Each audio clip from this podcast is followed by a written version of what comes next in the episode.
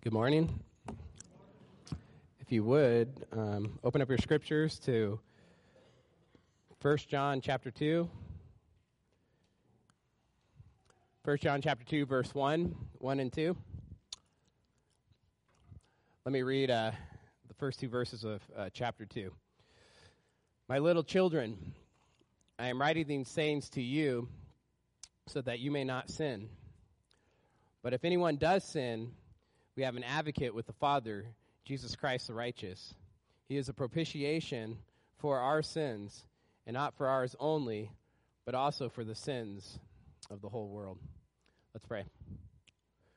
Dear Father God, Lord, I pray uh, this morning as we tackle a tricky text, Lord, that you're with me, Lord, that my words that I am speaking, Lord, come from your word, Lord, that. Uh, that what you would have for us this morning, Lord, that that would be heard.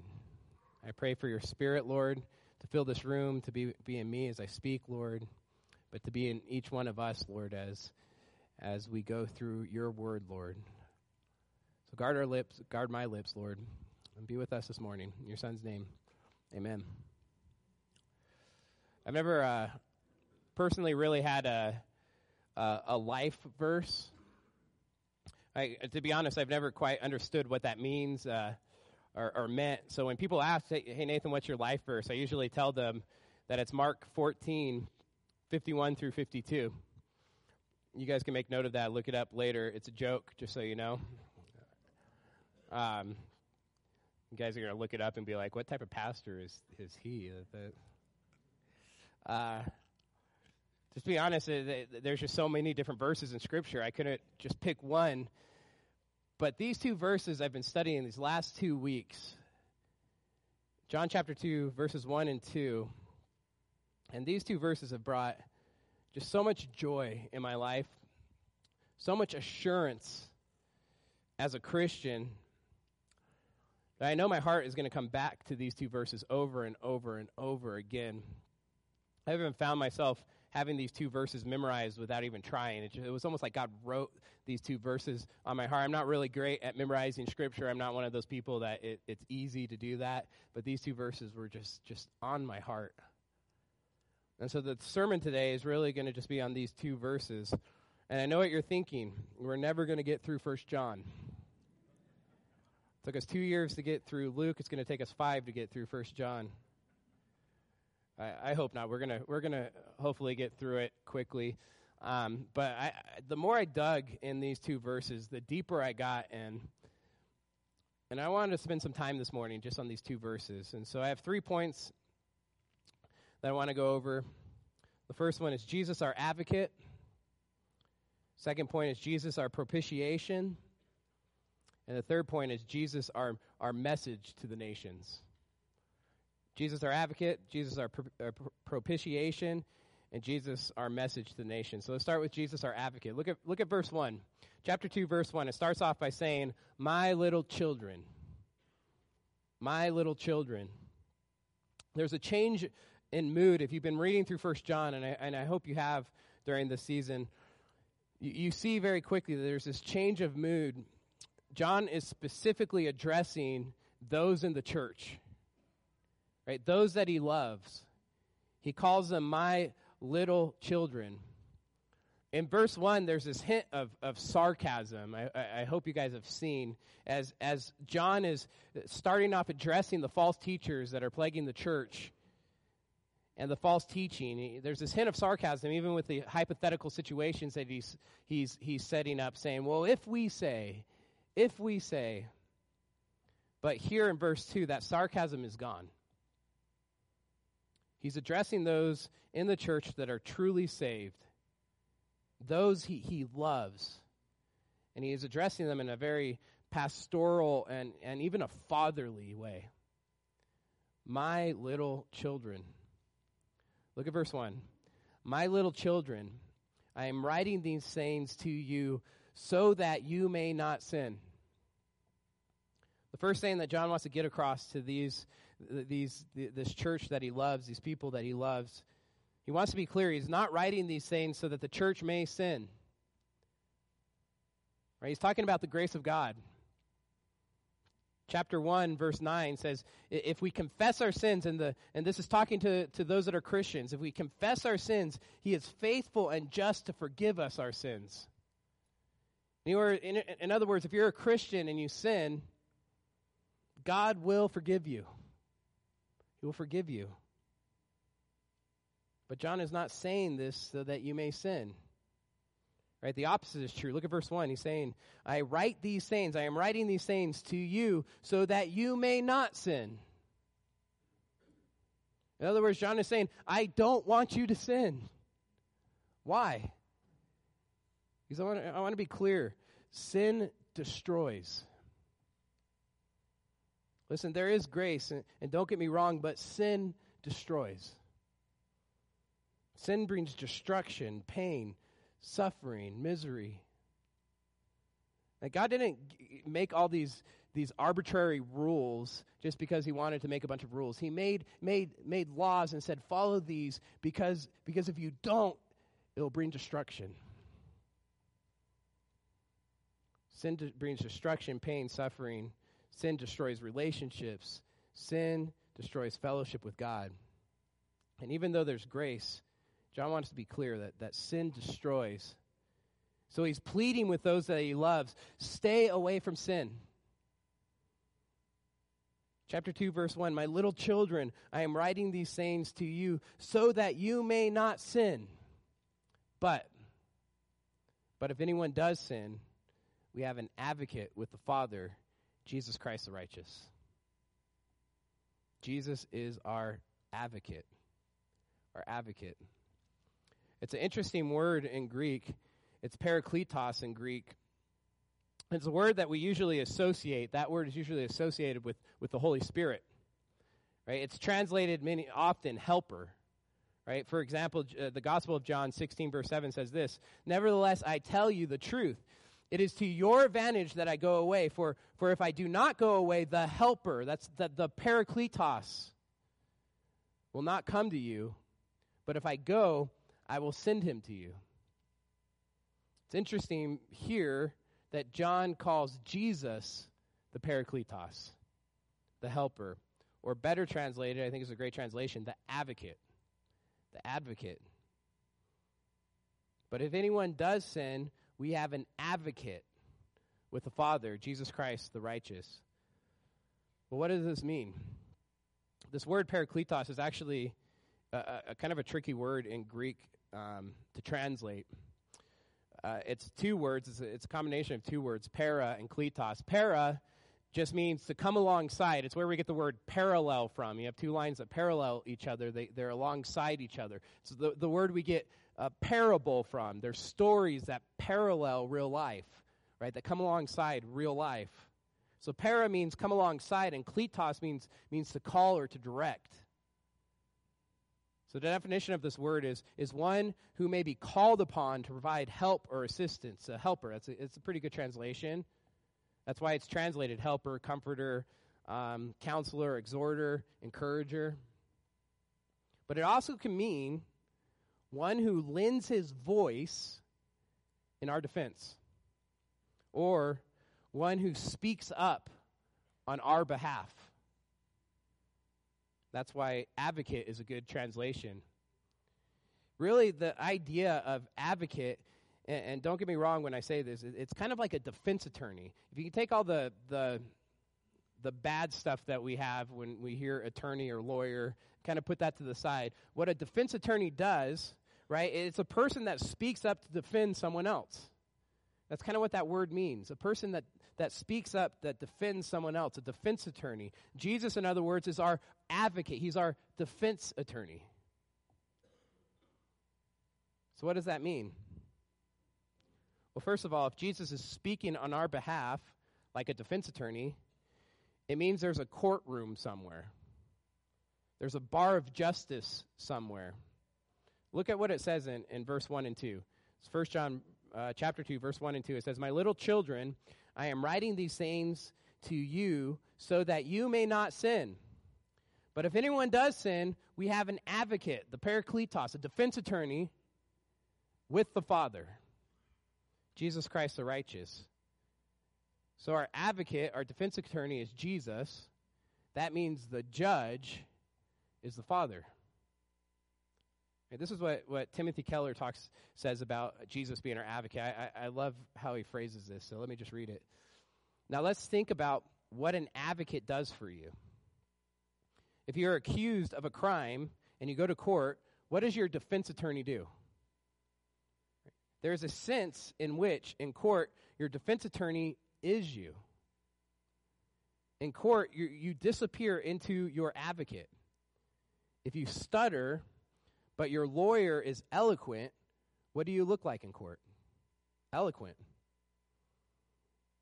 If you're ignorant, but your lawyer is brilliant, what do you look like in court? Brilliant. Jesus is our advocate. Jesus is interceding for us with the Father. He speaks on our behalf. And this is why, uh, when I, as a Christian, sin, I'm not condemned. When I, am as a Christian, sin, I'm not unsaved somehow. Because Jesus is our advocate and he, he's arguing with the Father for us. Well, what's his argument? Well, look at look at 1 John chapter 1 verse 9. This is really interesting. There's a word that just seems misplaced in this verse. 1 John 1 verse 9 says this, if we confess our sins, right? It's talking about Christians. If we Christians confess our sins, we expose our sins to the light, remember? If we confess our sins, he, this is God, he is faithful and just to forgive us our sins. It's unusual. It's a weird word here, that word just. Faithful and just to forgive us. God's justice is usually connected to his wrath. It's his mercy that's connected to forgiveness. So you would expect John to say, if we confess our sins to God, he's a merciful God, and therefore he'll forgive us. But he doesn't say that. He says he's just to forgive us. It's interesting. John here connects God's justice to God's forgiveness. In other words, this is what John is saying to not forgive us. And let me be clear I'm talking to you Christians out there. If you're not a Christian this morning, this does not apply to you. Put your faith in Jesus. Put your faith in Jesus. For you that is a Christian this morning, for me and you that are Christians this morning, listen, to not forgive us would make God unjust. That's what John is saying. To not forgive us would make God unjust. I believe John has this argument, but I believe this is the argument that Jesus has. Let me just, I wrote this up, and again, this is, let me just say that this is not scripture what I wrote here, but I wrote up just an argument, something that, that Jesus may be saying on our behalf. So just listen to this. Right? This may be the argument, or it sounds something like this Father, Jesus advocating for us. Father, my people have sinned. And I just want to say, God is honest. Jesus is honest when we sin. He doesn't try to cover up, he doesn't try to hide it, he exposes it to the light. Father, my people have sinned, and the law demands that the wages of sin is death. But I have paid for those sins. See, here is my blood, the token of my death. On the cross, I have paid the penalty for those sins completely. Now, if anyone would, were to exact two payments for the same sin, it would be unjust. And so I'm asking for mercy. I'm asking for justice. Isn't that amazing? Again, that's not scripture, right? But I get that from scripture. Isn't it amazing that once you are saved, God's justice becomes beautiful? Before the cross, before salvation, God's justice is scary. It's scary. We as sinners God's a just and holy God. It's scary. But after the cross, after salvation, when we put our faith in Christ, God's justice becomes our security, our comfort. Because after salvation, it would be unjust for God to punish you. It would be unjust for God to punish you. And this leads into our second point this morning. Jesus is our propitiation. Try to say that word a few times fast. I practiced it before I got up here this morning. I hope I'm saying it right. Look at verse 2. He is the propitiation for our sins, and not for ours only, but also for the sins of the whole world. Propitiation, obviously, is, a, is not a common word, I'm sure, unless you read this verse this morning, that you didn't say that word as you were getting ready for church. Because it's mostly a biblical or theological word, and actually, it's only used four times in the New Testament. It's not that common of a New Testament word. The Greek word is hilasmos, which literally means appeasement or, or satisfaction. The word, we have to use the Greek culture to know what that word means. So we look at Greek literature to go, okay, what would that word mean to the audience that John is writing to? And in Greek literature, this word uh, indicates the removal of a God's wrath by an acceptable offering. In words, anyway, or in other words, a God's wrath is poured out on something. His wrath, the God's wrath, is satisfied or appeased by whatever his wrath is getting poured out on.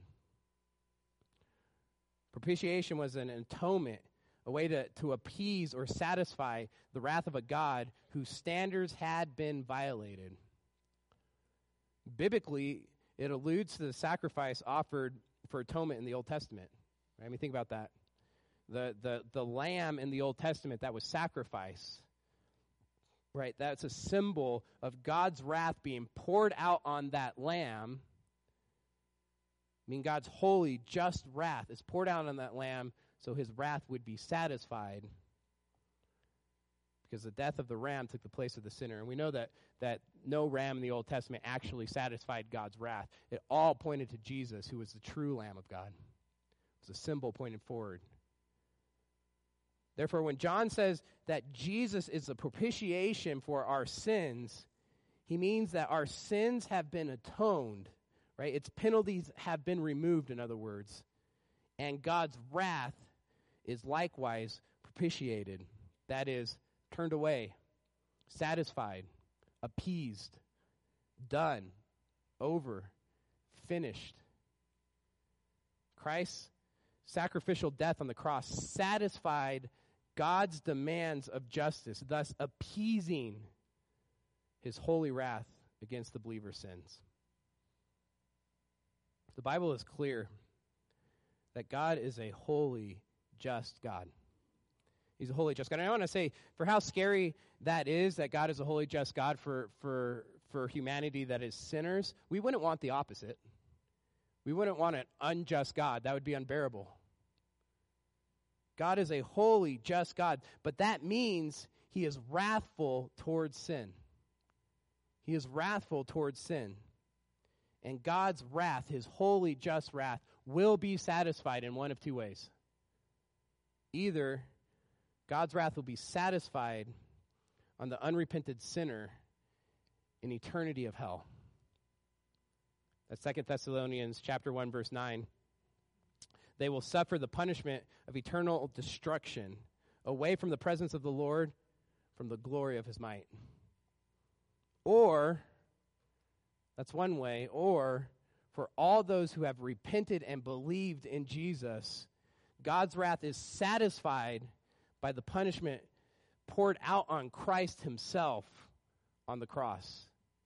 And that's what's talked about here in, in 1 John 2 2. He is the propitiation for our sins. Listen, every single sin will be paid for, one way or the other. Every single sin. God's wrath will be satisfied, his holy, just wrath. But listen, I think verse 2 brings clarity to verse 1. Verse 2 brings clarity to verse 1. Look at verse 1 again. But if anyone does sin, right? 1 John chapter 2 verse 1, but if anyone does sin, for this is for the Christian, we have an advocate with the Father, Jesus Christ the righteous. He is the propitiation for our sins. Right? The advocate is in heaven reminding the Father of his justice. He's saying these people's sins have been atoned for, these people's sins have been paid for. I am the propitiation for their sins. I have satisfied your just wrath. Therefore, it will be unjust to make them to pay for their sins now. Jesus is appealing to God's justice. Just like chapter 1, verse 9, he is faithful and just to forgive us our sins. Listen, God's justice is on the line. Right? God's holiness is on the line. How much assurance does that bring to you as a Christian? God's not going to going to violate his justice and his holiness. If you have truly put your faith in Christ, listen, your sins have been paid for, and Jesus is interceding for you right now with the Father, saying it would be unjust, unjust to make them pay for the sins again. That's beautiful. This is why I love these two verses. This is why my heart is going to go back to these two verses over and over again because I am a sinner. And I'm reminded that I have an advocate in heaven continuously advocating for me. Beautiful. One commentator said this Christ can never make his case for the saints if you, um, as their divine attorney, or sorry, defense attorney, divine defense attorney, if he were not their propitiator who completely turned away God's wrath from sinners to himself, thus removing all their guilt and condemnation. Isn't that beautiful? Look at verse 2 again. He is the propitiation for our sins, and not for ours only, but also for the sins of the whole world. What does John mean here when he says, for the sins of the whole world? Well, I'm going to be honest this morning. This is a super tricky and controversial passage right here. And so I'm asking you, as a congregation, as a church, to have grace. I have grace for me as I try to explain this the best I can, as I'll have grace for you. I pray that we have grace for each other I've seen, I've seen, I've heard of churches splitting over passages like this. And especially as a lot of you are in sermon based small groups right now, listen, I want to be clear. This, this, this verse should not cause you to break fellowship with people you love. I want to be honest about another thing, too. I was tempted, knowing this, this passage is coming, this verse is coming, I was tempted as a pastor to kind of gloss over this verse, to sidestep it, to read it and just keep going. But my calling is to preach the whole counsel of God. So I'm not sidestepping this controversial subject. We're going to hit it right in its head. And the reason I, I want to do that is not because I want to push my theological agenda this morning. It's because I think there's an important imperative we need to hear as a church at the other end of this understanding. So stick with me this morning. I want to start by explaining why this is a tricky verse. First, when you hear sins of the whole world, at face value, sins of the whole world sounds like every single person that has ever lived. When you read that, that's what it sounds like, just in English going through this text. Every single person that's ever lived. In other words, it sounds like this. John is saying something like Jesus is the propitiation for our sins, and not our sins only, but also for the sins of every single person that has ever lived. There's some major problems if that's what he's saying.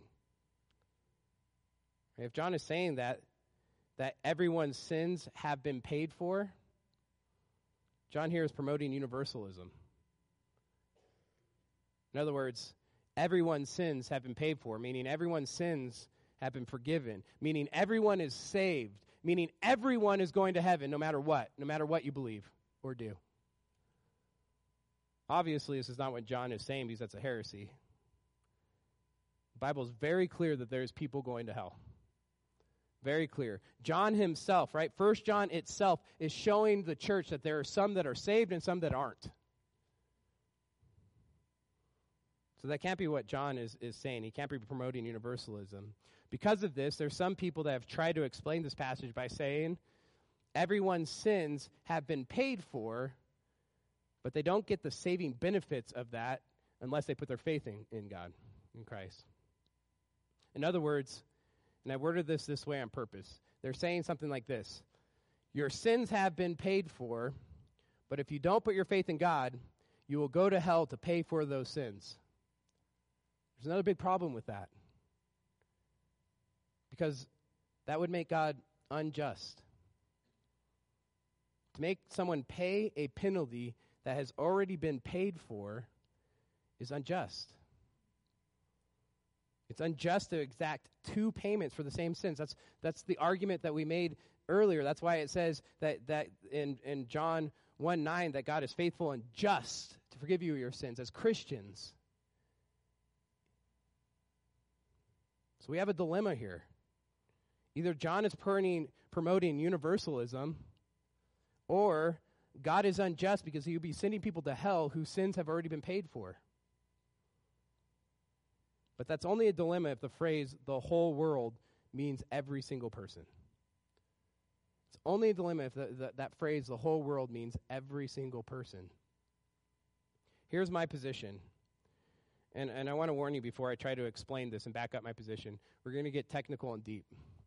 Probably thinking we're already deep. Well, I'm going to do my best to explain this, and it's probably uh, we won't get into it. It's gonna, we're going to get technical and deep.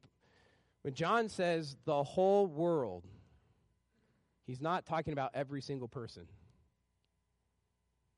But instead, the whole world is a generic expression that refers to humanity throughout the earth. In other words, humans throughout the whole world. Can I back this up? Well, turn with me to 1 John 5:18. Because thankfully, we can bring some clarity to what he means by the whole world because that phrase isn't the only time he uses it. It's not only used in chapter 2, it's used in chapter 5, that phrase, the whole world. So I want to be clear the question I'm trying to answer this morning. What does John mean when he uses the phrase, the whole world? Does he mean every single person, every single person that has ever lived, that is living, that has ever lived? Or an expression that refers to humanity throughout the earth? Which one is he talking about? Well, look at verse 18 in chapter 5. We know that everyone who has been born of God does not keep on sinning, but he who has born of God protects him, and the evil one does not touch him. This is very clear. John is saying that those that are saved, right, Christians, are not under the power of the evil one, that God protects them. Verse 19, we know that we are from God because, because we're not under the power of the evil one. Remember, that's the context here. We know that we are from God, and the whole world lies under the power of the evil one. In other words, that John's making a distinction here. He's saying that those that are saved, that are protected by God, that aren't under the power of the evil one, and the whole world is under the power of the evil one. It's obvious in this passage that the whole world doesn't refer to every single person because there are those that are saved that aren't under the power of the evil one. John is making a distinction between Christians and everyone else. The best understanding of how, how John uses the phrase, the whole world, then, is a generic expression that refers to humanity throughout the earth. In other words, John is not saying every single person lies under the power of the evil one, because there's Christians that don't throughout the earth. What John is saying is that humanity throughout earth lies under the power of the evil one. Now let's take that understanding and go back to John chapter 2, verse 2. He is the propitiation for our sins, and not for ours only, but also for the sins of the whole world. Here's what I think John is saying He is a propitiation for our sins, but not for ours only, but also for the sins of humanity, right? Humans throughout the earth, in other words, the whole world. In other words, Jesus isn't the propitiation just for the Jews. He isn't the propitiation just for Israel. He isn't ju- the propitiation just for the church that is saved right now. Right? In other words, the church he's talking to. There's people throughout the world that we need to get this gospel message to right? Humans throughout the world. This is what one theologian says. To be faithful to, to the truth, or true revelation, or sorry, to be faithful to the truth revealed in Scripture, the whole world must be comprehended as a generic expression that refers to humanity throughout the earth. Not, not, but not necessarily to every individual. For John, the word world, listen, this is important. For John, the word world simply identifies the earthly realm of mankind to which God directs his reconciling love and the message of the gospel. Does this definition fit other places where John uses world? Right, the Greek word for world is cosmos. I believe it does, and there's at least three different places in the Gospel of John where the word cosmos is used. I just want to look at two of them real quick. The first one is uh, John 1 29, when it says this The next day, he saw Jesus coming toward him and said, Behold, the Lamb of God who takes away the sins of the world. This is John the Baptist speaking. He, see, he sees Jesus and says, Behold, the Lamb of God. And this fits too. The, that's why Jesus is called the Lamb, because he's the propitiation of God's wrath. The Lamb of God who takes away the sins of the world. Does John the Baptist mean every single person in the world? Well, no. Matthew 3:10 quotes John the Baptist saying, "Even now the axe is laid at the root of the tree. Every tree that, that therefore that does not bear good fruit is cut down and thrown into the fire." John the Baptist when he says, "Behold, the Lamb of God who takes away the sins of the world," is not saying every single person. He's saying those that believe throughout the world. Let me see if I can, can show you one more place. Can you think of another passage in the Gospel of John that's really famous that has the word world in it? I didn't hear it. I just hear laughing. John 3:16. John 3:16. For God so loves the world. Well, how does God love the world? For God so loved the world that he gave his only son that whoever believes in him should not perish and have eternal life. How does God love the world? That whoever believes in him should not perish and have eternal life. In other words, there's a qualification. Those that believe have eternal life. In other words, those who have believed, those who have faith, their sins are forgiven. Those that do not have faith, right? Those that do not believe, their sins are not forgiven. So belief or faith separates those that are saved from those that aren't saved. But listen, before you get proud of your belief, proud of your own faith, that's what the Gnostics did. Think about this, this is who John's arguing against. These Gnostics that were proud because they had this secret knowledge that brought salvation. They figured it out and you didn't, therefore you guys are the have nots. They were proud that they figured it out somehow. Before we get into that same trap, listen to what Paul says in, in about faith in uh, Ephesians 2 8. For by grace you have been saved through faith, and this is not even your own doing, it's a gift of God. In other words, it's grace upon grace upon grace upon grace upon grace. Even your faith is a gift by God. Verse 9, not a result of works. In other words, not, not, not a result of something you did. God gets all the glory not the results of works, so that no one may boast. For we are his workmanship, not the other way around. What Charles Spurgeon says. Great believer. I, I just, as I'm thinking through this and studying it this week, I go through a Spurgeon devotional each morning, and this is one of the devotions we had one morning. Great believer Thou wouldst have been a great sinner if God had not made thee to differ. Oh, oh, thou who art bold for truth, that would have been would have been bold for error if grace had not laid hold of you. Therefore, be not proud. Though thou hast a great estate, a wide domain of grace, thou hadst not an ounce, a single thing to call thy own except sin and misery. Listen, in Christianity, true Christianity, there isn't haves and have nots. There are those that have been blessed by God's grace and those that need to hear about God's grace. Those that are our mission field. Leads me to my third point this morning. Jesus, our message to the nations. Jesus, our message to the nations. Look at 1 John 2 2. Again, if you're not there, turn back. So, if, if the whole world doesn't mean every single person, what does it mean? That's the question we should be asking. What does it mean? Verse 2, look at it. He is a propitiation for our sins, and not for ours, or not for ours only, but also for the sins of the whole world. Why does John add this last part? I mean, just think about this.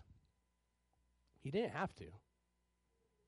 Or he didn't have to add the last part. The thought would make pl- complete sense if he just said, He is a propitiation for our sins. Right? That makes the point. But he adds, and not for ours only, but also for the sins of the whole world. Why does he add this? Well, here's what I think He's reminding the church of its calling. He's reminding the church of its calling. He's, he's, he's pointing them to the Great Commission.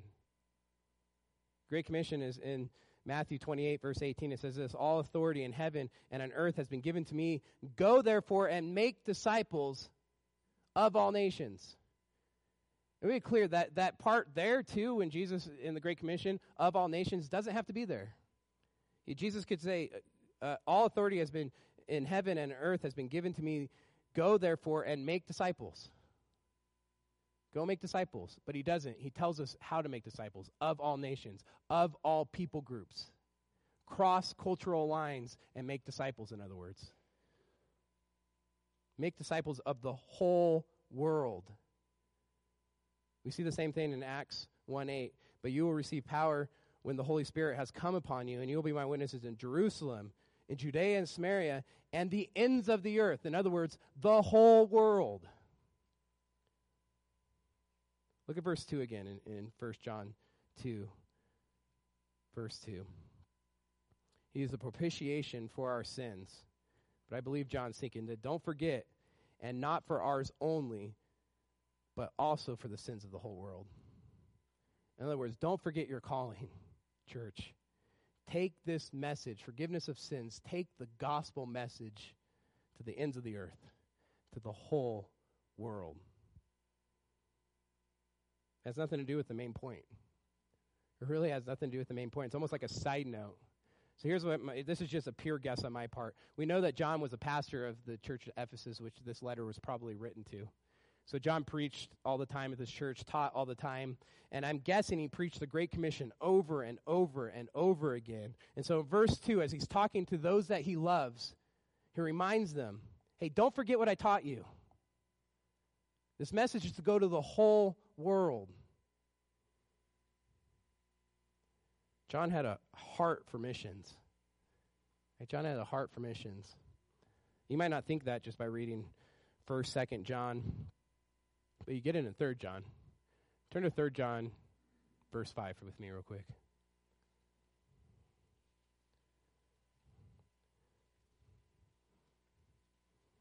Such a short book that there's no chapters. It's just verse 5. Third John, verse 5. All these first, second, third, making me have a hard time saying which chapter and verse it is. First, second, third, fifth. Okay. Third John, verse 5 says this Behold, is a faithful thing you do in all your effort for these brothers, strangers as they are. Who are these brothers? Well, these brothers are missionaries. They're people that are going throughout the earth sharing the gospels, and they're strangers to the to the people that Jesus er, that uh, John was talking to here. But look what it says um, uh, in verse six: "Who testify to your love before the church." In other words, these missionaries weren't known by the people that John's writing this letter to, but they took care of them in such a way that when they went on with their mission, they stopped by other churches and said, Hey, that church really took care of us. Listen to what John says. You will do well to send them on their journey in the manner worthy of God. Verse 7 For they have gone out for the sake of the name, Jesus, of course, accepting nothing from the Gentiles, right? Those people groups around the world. Verse 8 Therefore we ought, that's a command, ought, should. We should do this. Therefore we ought to support people like these, that we may be fellow workers for the truth. I love that he calls them workers, right? We could be fellow workers with them, but they're workers. So we're changing the names from missionaries to workers. It's biblical. That's our calling as a church.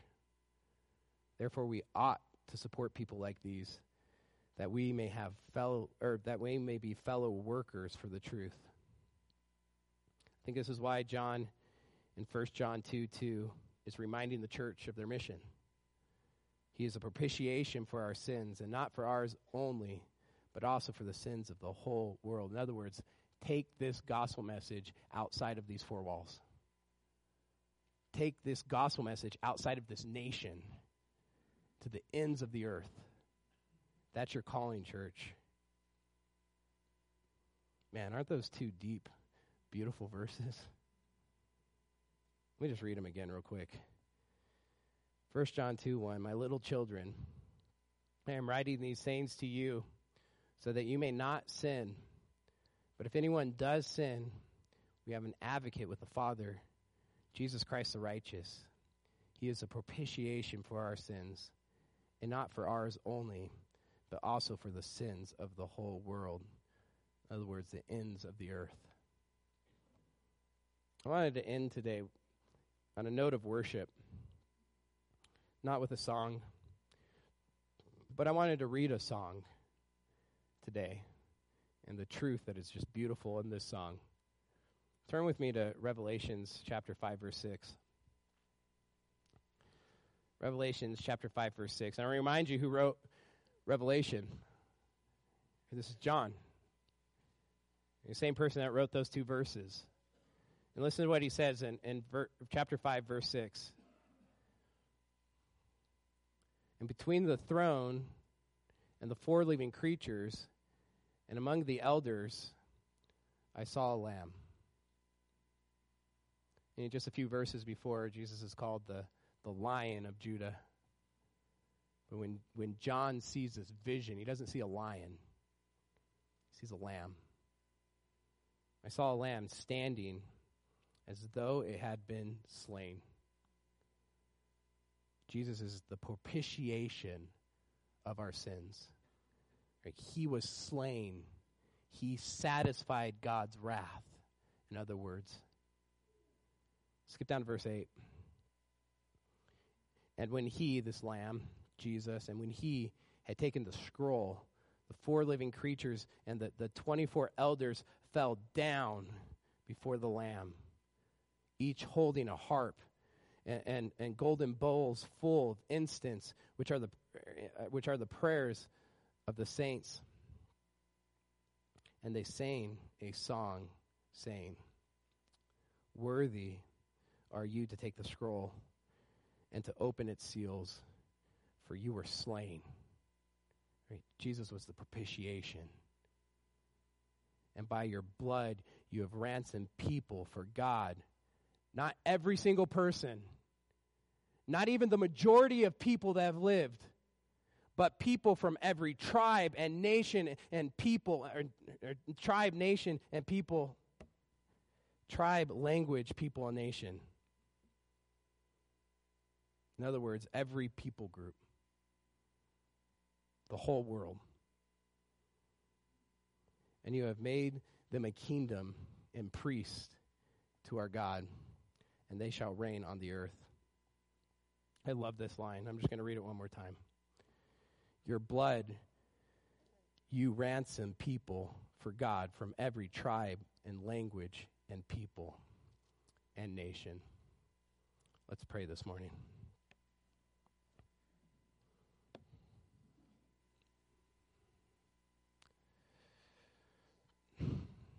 Dear Heavenly Father, Lord God, I pray for our church, Lord, Country Oaks.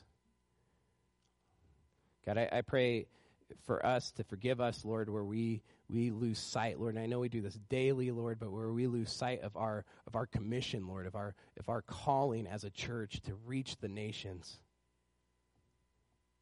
Looks clear in your scripture, Lord, that every single people group, there will be someone represented from every single people group worshiping you for eternity. And that is beautiful, Lord. The diversity of different languages, different cultures coming together with one common belief, one common love. Lord, help us as a church to, to, to be Great Commission minded, Lord. To, to, to take the gospel outside of these four walls, meaning, meaning our neighbors, Lord, the, our family members, those that we, we know at the gym, those that we love within our town, Lord, but also meaning crossing cultural boundaries, Lord, to take the gospel to the ends of the earth, to the whole world. Help us not to forget that that is our calling. I thank you for your son. I thank you that he's a propitiation for my sins, Lord, that, that your wrath was satisfied not on me, but on him. And that I can confidently come to the throne of grace. I can confidently come to you when I sin, Lord, knowing you'll forgive me. God, I pray that we as a church treasure these two verses, Lord, as we know that you are our advocate, you are our propitiation, Lord, and we are called to take that message to the ends of the earth. Be with us this morning, Lord, in your Son's name. Amen.